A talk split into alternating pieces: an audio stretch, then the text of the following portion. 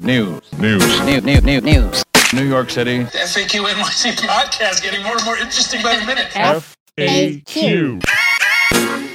Welcome to FAQ NYC. I am Christina Greer, and I'm here with my co host, Harry Siegel. Hello. And today we have our guest, George Joseph of WNYC and Gothamist. Welcome, George. Thanks for having me. Shout out to my mom. This may be her first podcast ever. Oh, to welcome, to. welcome, Mom. um, and there's no swearing, we promise. And we also have Ali Winston, an independent reporter working with The Appeal, which is a nonprofit criminal justice news outlet. Welcome, Ali. Thanks for having me. Thank you all for joining us. So today we're going to discuss uh, their brilliant piece, When Prosecutors Bury NYPD Officers' Lies. Take a listen. As with other forms of corruption, it is impossible to gauge the full extent of police falsifications. Our investigation indicated, however, that this is probably the most common form of police corruption facing the criminal justice system, particularly in connection with arrest for possession of guns and narcotics. Several officers also told us that the practice of police falsification in connection with such arrests is so common in certain precincts that it has spawned its own word, testilying. In high crime precincts where opportunities for narcotics and gun arrests abound, the prevalence of open criminal activity is high and the utility of an illegal search or arrest is perceived as great. Officers, often correctly, believe that if they search a particular person or enter an apartment without a warrant, they will find guns or drugs. Frustrated, officers take the law into their own hands, and police falsification is the result, with devastating consequences for the criminal justice system and the public. Rather than ensuring that the guilty are convicted, police falsifications often ensure the opposite. Another devastating consequence to legitimate end, quote unquote, rationalizations for police misconduct, it fuels other kinds of corruption. Some corrupt police officers told us their activities began from motives they believed to be legitimate. In the beginning, they unlawfully raided apartments to make drug arrests and lied about the facts in police reports. They quickly realized how easy it was to cross the line and take the law into their own hands with impunity. Soon they were raiding apartments to steal contraband for personal profit and letting suspects go free. Regardless of the motives behind police falsifications, what is particularly troublesome is that it is widely tolerated by corrupt and honest officers alike, as well as their supervisors. Corrupt and honest officers told us that their supervisors knew or should have known about falsified versions of searches and arrests and never questioned them. One officer testifying before this commission stated his lieutenant joked about how an arrest was manufactured, offering him a multiple choice of what to say to explain it. A. That you observed what appeared to be a drug transaction. B. You observed a bulge in defendant's waistband. Or C. You were informed by a male black, unidentified at this time, that at that location there were drug sales. All of that was from the Mollen Commission report issued in 1994. So now, let's talk about how these issues are playing out in 2019 with George Joseph and Ali Winston. Testilying. Testilying is a slang term uh, that has been around the NYPD for decades at least. I want to say about 30, 40 years that refers to the practice of officers testifying in court and giving false testimony for the purpose of bolstering the chance of conviction of a suspect or indictment or a grand jury indictment. It is widely documented as a problem in the department over the years. Uh, the prevalence of it is hard to track and pin down, but it routinely pops up, and it's something that the department and the prosecutors in the city have to be cognizant of and push back on, and have done with varying degrees of rigor and success over the years. Gentlemen, welcome. Um, so tell us about these uh, these lists prosecutors are keeping about police officers now, and uh, how how these evolved, and um, how they're getting updated now that now that we've established they exist.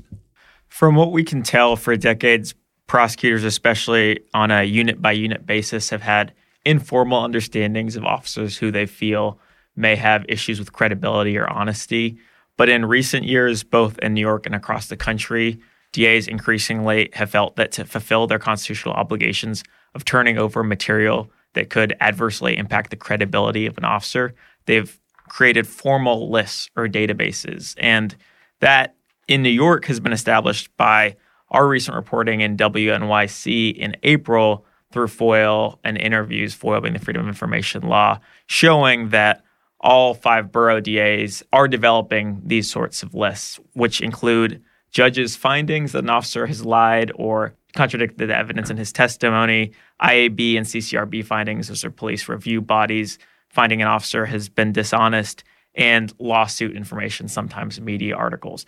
But all of that, which is kind of the point of our article, are ex- information that comes externally to prosecutors, not information that prosecutors generate themselves in the course of their day to day work. And are they turning over the names from this list consistently? Do they have set policies for that?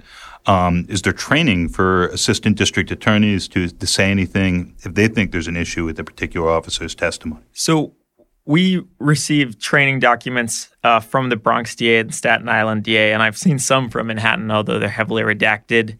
There is training generally to ask for records from other outside agencies and to turn them over. And that's a whole another topic about discovery, which is changing, and we'll probably get into that later. But eventually, at some point, they turn them over, although a lot of cases end before they ever do. Um, Like just, just about all of them, right? Like if you don't go through to a trial, right. It's very turning rare to actually anything. get to trial and thus have all that kind of information turned over.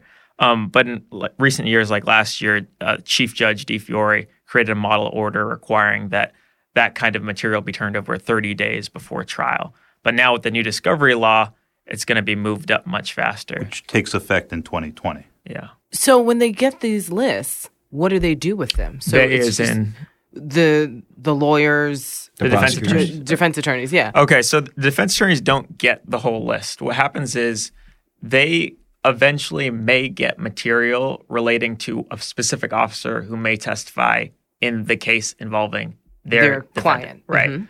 But the whole point of this article is that the materials from that list are only from external bodies like judges and um, CCRB or IAB findings. When an off- when a prosecutor sees, for example, a body camera uh, footage that contradicts what an officer has told them in office or what an officer has written on a sworn criminal complaint, if they decide to drop that case, that lie, that potential dishonesty is not necessarily being memorialized, put mm-hmm. down on paper, mm-hmm. and put in these kinds of lists. And we also talked to some former ADAs who said even when they did refer those kind of incidents to supervisors formally, they wouldn't make it into the lists and Right. they never saw them disclosed. And when you say supervisors, they're supervisors or police officer Uh, supervisors? prosecutor supervisors, bureau chiefs, that kind of thing. gotcha. This is kind of the second phase of accountability here. The police department has since 2014 tracked adverse credibility findings, which are the official rulings written out by judges about spelling out why an officer's testimony in this circumstance was not credible and why they are either suppressing the evidence there or suppressing the witness's testimony that corroborates with that or the officer's testimony themselves. And when an officer receives an adverse credibility finding, it's a very serious matter because the judge is basically writing you up and saying, hey, this cop has issues. In this case, they were dishonest. So IAB has their own procedures for reviewing these complaints. Since 2016, they've had a committee that goes over every single one of these findings and can make their own referral to, you know, whether an officer should be brought up on charges and specifications um, internally or whether they should be recommended for training. This is the DA's responsibility about making sure that the cases they bring are fair and are just and actually comport with the law, not just in spirit, but in letter. And DAs have the responsibility of trying cops who perjure themselves as well, of charging cops who Right. perjure themselves. Occasionally that happens. We saw one in, um, what was it, the spring? With, uh, Manhattan South Narcotics. There was a detective who's been hit with several counts of perjury. Um, believe Franco was his Franco, name. Joseph Franco. Joseph Franco. But these cases seldom come up, um, even though there are some really egregious instances here um, that we were able to document of officers involved in um, just really blatant. But ju- just to reemphasize, those judges' findings that the NYPD tracks with prosecutors are very rare, not only because it's rare for judges to call out an officer, but also because our court system is, is a plea system. So many cases are resolved by plea or dismissed early before trial. So you never get to a suppression hearing where an officer is questioned and then a judge gets to vet the officer. So the system is designed such that those kind of findings, which they're currently tracking, supposedly, are very rare. Mm-hmm. So most of the material about police lying, most of the information, that universe of information about police lying, is mostly behind closed doors in prosecutors' offices before they get to that point. What do we know about the universe of police lies? How common or uncommon they are? What sort of officers and areas these tend to be around? You know, it, it because this isn't so often litigated, as you guys are pointing out. What, what do we know about the uh, about the scope of the issue and where it's concentrated? Well, it was very prevalent in the department in the battle days when you know the crime rate was much higher, and there was also pressure to do a ton of quality of life and narcotics enforcement, um, and when there was a very active street trade in the 80s and the 90s. Since um, you know, there, there's been increased attention to the issue, but the prevalence is hard to track, um, almost impossible to track because of 50A. As civilians have so little access to allegations about police misconduct and about um, And remind our listeners what 50A is again. So 50A is a section of the New York State Civil Service Code where the um, it's been interpreted recently um, as a result of a decision by the current mayor of New York City to view personnel records of police officers as confidential. Um, so the public doesn't have access to any information about allegations against a specific cop, about um, the outcomes of those allegations, which in the past were available to the press in one police plaza. And when I worked there, you were able to go up and see who's on trial, whose departmental trial was up on a specific day, but you couldn't learn the outcomes. Um, that's all secret, and it, it's New York is not the only state with those um, with those provisions in the law. But the broader point about looking at testilying and the prevalence of it is that the state never has tracked how common it is. And the court system in New York State has a pilot program in place to start documenting these cases, but they're very few and far between. Well, the narrative has always been that it's just a few bad apples and the rest of the entire infrastructure is sound and solid. But is that what you all are finding, or is this a much more insidious problem that goes from root to tip? Well, when officers are under pressure and their incentive structure is to go and get guns, go and find drugs, the way you do that in a really efficient, thorough manner sometimes is by searching whoever you want to search, breaking into homes, and then coming up with justifications for that after. I'm not saying all officers do that or all units do that, but when the penalties are so low, because there's a very good chance you'll never even be questioned about it at trial, and the rewards are so high going up the grades as a detective or whatever specialized unit you're in, there's clearly a structure in place that would incentivize you to sometimes cut corners. So, so it's not always that officers are planting drugs or planting guns, it's that they're finding real drugs and guns, but making up the rationale constitutionally for why they're able to mm-hmm. do that. Mm-hmm. And that's why we see this in narcotics and gun units a lot. The officers that we um, documented in our in our piece are assigned to either anti-crime teams or specialized narcotics units um, in Manhattan North and in Brooklyn North, and then there's a guy from a Bronx precinct who's actually now in Manhattan North narcotics. I've always found that so fascinating just because I've always gone to private school. So I'm like, if you want to find drugs, I can tell you where all the drugs are in New York City. And they're usually in dorms at private schools across the nation. So I just feel like we're going to these like particular neighborhoods looking for drugs. But if anyone knows anything about private schooling, K through 12 or college, you know that you can find way more drugs in particular neighborhoods than where they're actually looking. That's always just made me chuckle Well, in a I- sad way. I think it's um, given like New York's climate around guns right now, and uh, what you could say is a pretty strong consensus about wanting to get guns off the street.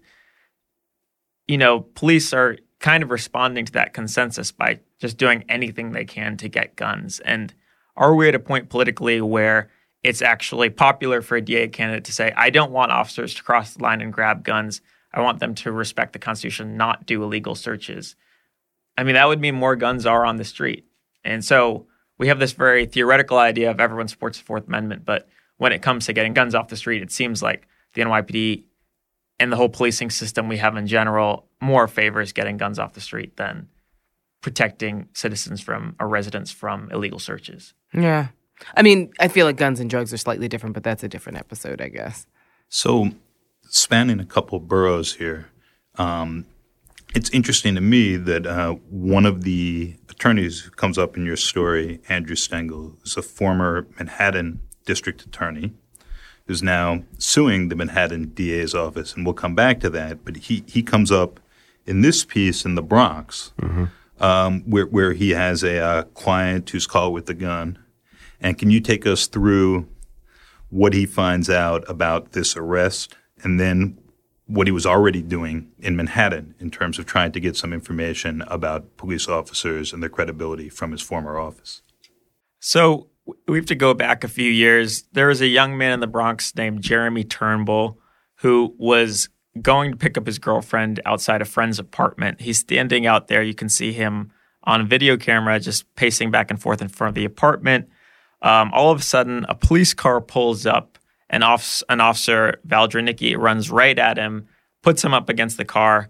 And you can't see this on video, but he claims he recovers a gun. We don't know either way for sure There's like a seven second hole in and the there, video yeah, or something there's a somehow. little lag in the video, but you can't see a gun. You can't not see. There's a gun guy on the street with the phone, Yeah. and then a car pulls up, and an officer rushes out, Right. and It's that's what real quick. I Real mean, quick. there's no converse. There does not appear to be any sort of conversation. it's just right. boom, boom, boom. But what police told the DA's office when they were explaining this arrest was, oh, there's a double parked car, which was the cab that Turnbull had taken there. So we were stopping there to check that out. We got out, we walked over to him. We said, hey, sir, can you stop? And then he immediately blurted out, I have a gun, officer.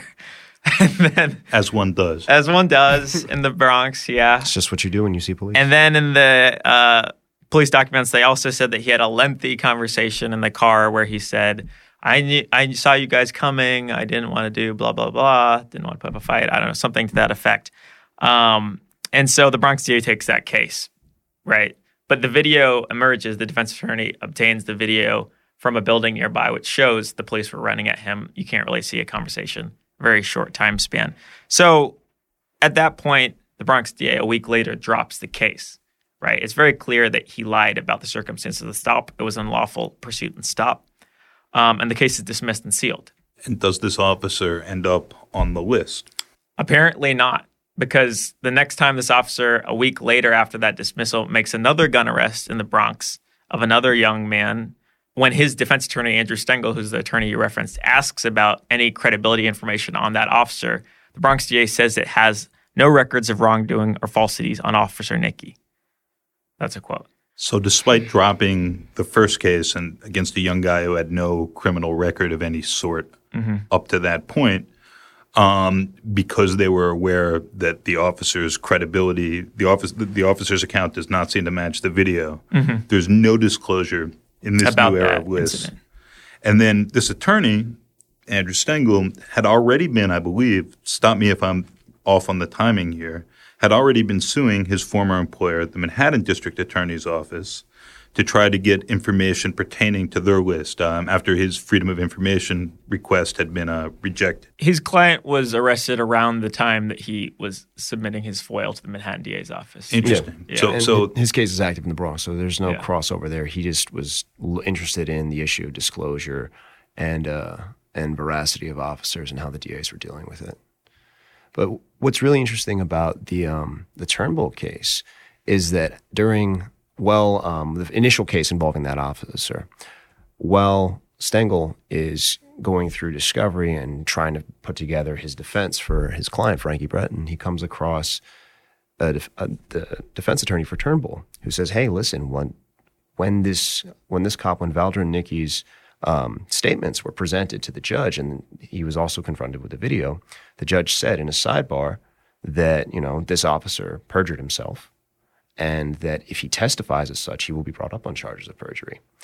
And um, Stengel actually had to go through the minutes. He he was able to get hold of some records documenting that, but those court records clearly show that the Bronx DA knew, had knowledge that this officer had truthful had truthfulness issues. That a judge had said in front of an ADA, this cop perjured himself, and he didn't make the list.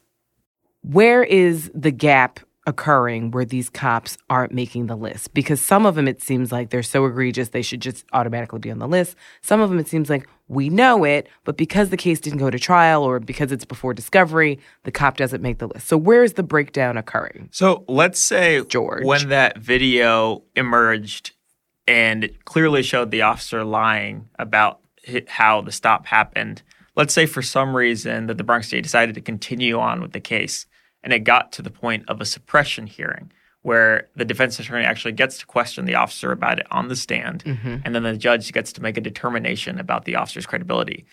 Given how obvious the video was and in contradiction to what the officer said, the judge could have said, I find you not credible from the bench, or he could have written up a decision, or she could have written up a decision saying the officer lied under oath to the grand jury or in his criminal complaint. At that point, a credibility decision would have been made. It would have been known to all parties, and the Bronx DA could have then taken that decision and put it in their database. Um, but that's pretty easy to do because it's done for them. Everyone knows about it, so it's kind of an expectation of There's a record. right. There's a record, but in this case, the case was dismissed and sealed, and there's no record that we can pull of a judge saying you're a liar. So it's up to the Bronx DA. Are you going to be an agency that actually documents what you learned internally about this officer, or are you just going to kind of let that slip through the cracks? Right. And to be clear, Did clear, they disclose it after? Uh, did the Bronx District Attorney's Office disclose this officer's conduct after Stengel heard about it from this other attorney and asked them as a Brady or Giglio obligation? In the story, it says, uh, um, so, so they say, hey, what's up with this guy? And they said they're not aware of any allegations of wrongdoing or falsities, which just, you know, on the face of it is sort of absurd, right? Right, But wrongdoing. th- they'll, they'll move on other people's paper saying you should be aware of this. It seems like th- they're very interested in not generating their own papers. So, you know, in Brooklyn, you have all of these. Uh, you have all these cases involving this officer Scarcella, Yeah. and under three district uh, under three district attorneys now, they found ways to get people he railroaded out of prison without implicating the officer who is involved, Scarcella, in all these cases, and is why they were reinvestigating these cases because they don't want to open up this can of worms Right. for the good arrest as a very active street cop Hundreds of they think you cases that did. arrest- Right. affected. I mean, that's the interesting thing about this is that the, these instances tend to involve highly active officers and like Scarcella, um, like this officer, like this detective from Brooklyn Narcotics North, Walia Rahman, who's made, you know, I think he's made 1,200 arrests in his career. I mean, these are people who bring DAs cases. They make their, their they make their careers off the cases they bring.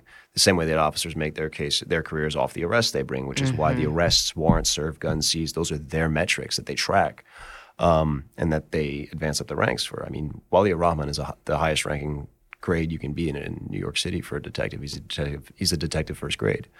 and has the third most lawsuits. Third or fifth, yeah, he's Yeah. he's up there. He's way, way, way up there in the ci- in the city's lawsuit ranks. I think he's got about thirty, over thirty suits against him, one point six five million in settlements paid out for his conduct.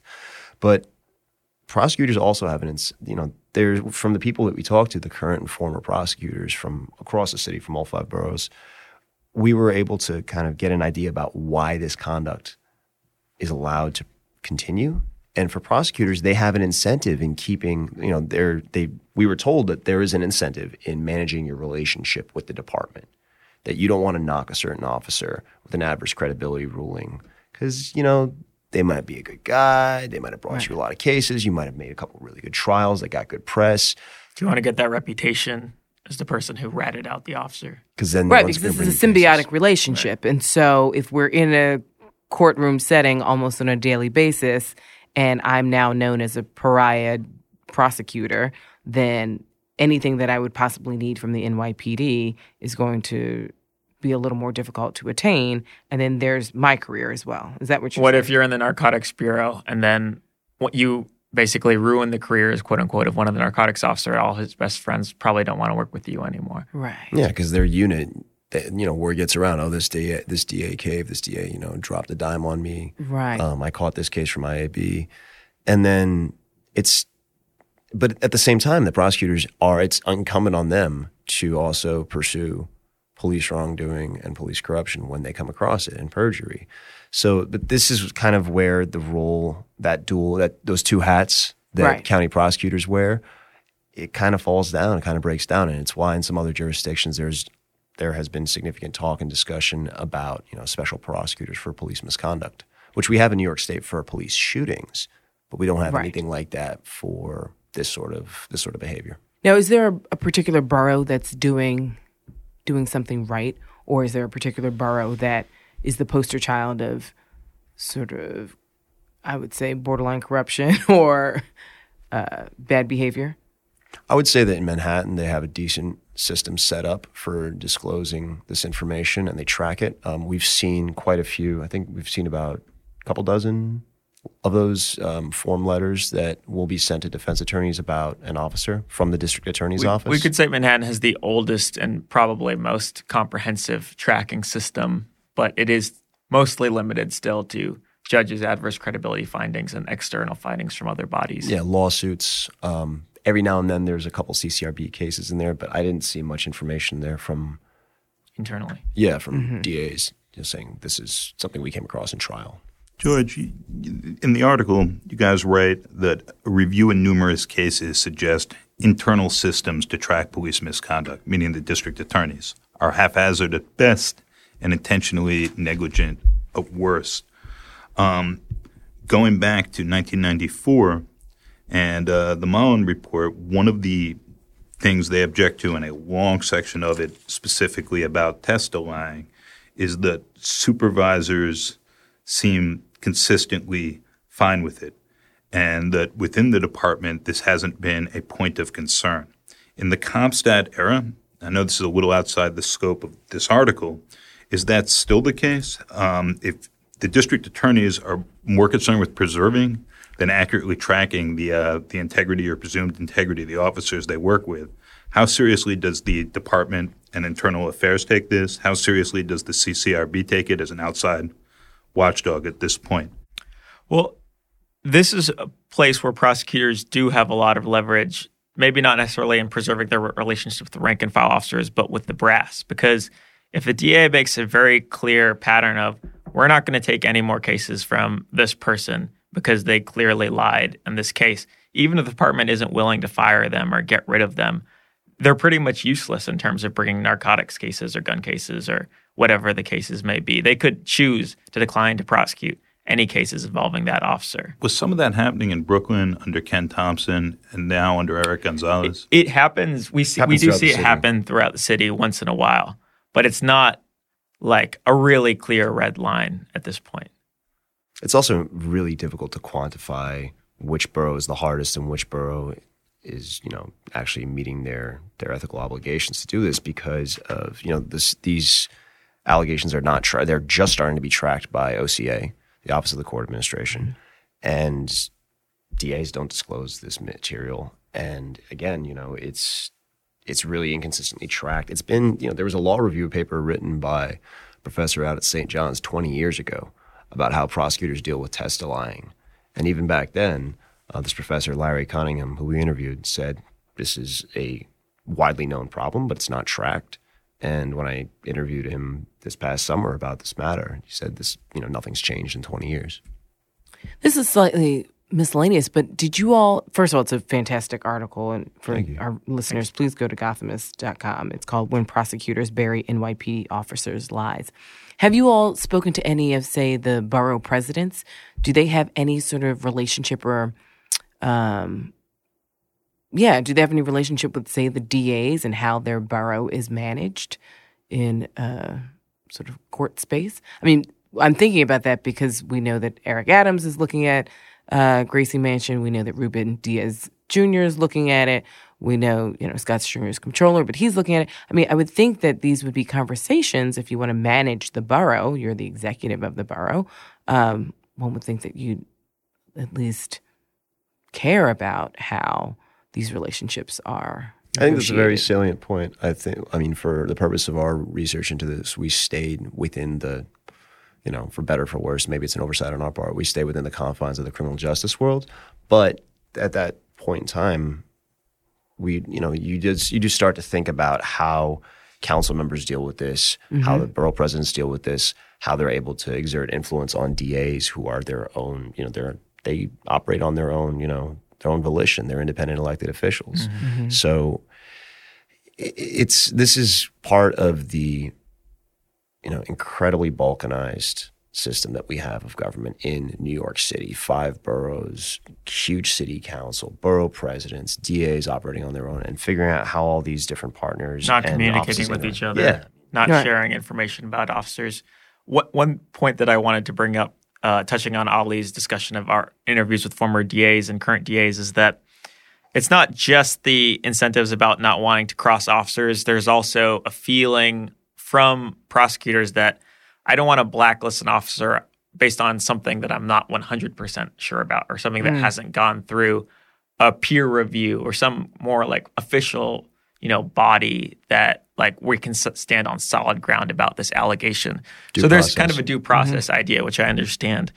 The issue is if something's unclear as a red flag, but none of those red flags are ever collected in the first place, mm-hmm. then you're never establishing a pattern to prompt further investigation. And so one prosecutor may have a gut feeling about something, another prosecutor has a gut feeling about something, and that that officer just keeps going and doing sketchy arrests. So the dots need to be connected, and that's what these databases can help do. In education, we call it the passing of the lemons. you know, and so I mean, like there's certain teachers that are sort of problem teachers, and they sort Right. of get passed from school to school, but there's Right. never really a You see a- this in all collection. institutions: Yeah, priests, teachers, police. right. But there, there's also something else about the criminal justice system that kind of exacerbates this issue, and that's the sheer volume of cases that you bring, right? Um, and the ability of you know the incredible prevalence of pleas as the as the you know general outcome of the case. Sometimes prosecutors also don't have the time to go through the evidence in these cases and make sure that it's 100% or they're not given all the evidence in the case until you actually hit trial and they ask for it from the from the, detec- the detective bureau or the, the officers in charge and in the case of joseph franco the um, you know, disgraced sergeant from manhattan um, the disgraced detective who um, is now charged with several counts of perjury. His case, that conduct, he was not on the list. He was not on. He was not being tracked by the Manhattan DA's office. His conduct was discovered as a result of a post-conviction review of video evidence of you know some of his convictions, and as a result of the Manhattan DA going over the video evidence and noticing that his statements and his versions of events had no basis in reality and were pat- were patently false, um, they three people were released from state prison. But at the same time, they didn't. That review didn't happen during the initial criminal phase because these are low, you know, these are narcotics offenses. They're dime a dozen felonies. And that gets into the discovery issue because, as Ali said, prosecutors right now, with how the system works, aren't looking at the evidence and turning over the evidence until right before trial. And so many of those cases are resolved, quote unquote, long before. Right. Well, I mean, when I read your piece, which again is excellent, listeners go to gothamist.com. It's called When Prosecutors Bury NYPD Officers' Lies. George Joseph and Ali Winston. Is it Ali Winston or Ali Watkins? Winston. Ali Winston. I was like, Ali That's Watkins. my old colleague at the Times. No, okay. Um, so George Joseph and Ali Winston wrote a really brilliant piece. What I thought of the entire time that I was reading this was De Blasio 2013. Like your your article to me completely explained how and why Bill de Blasio became our 109th mayor of New York City because there are so many families Black and Latinx in particular, across the five boroughs who have been saying this for decades. And it's just this anecdotal, chicken little, you know, you're screaming that the sky is falling and it's not that big of a deal. And there's so many families who are like, no, stop and frisk is has literally ruined my life, my my family, my community, because cops are just rolling up on people saying they saw something.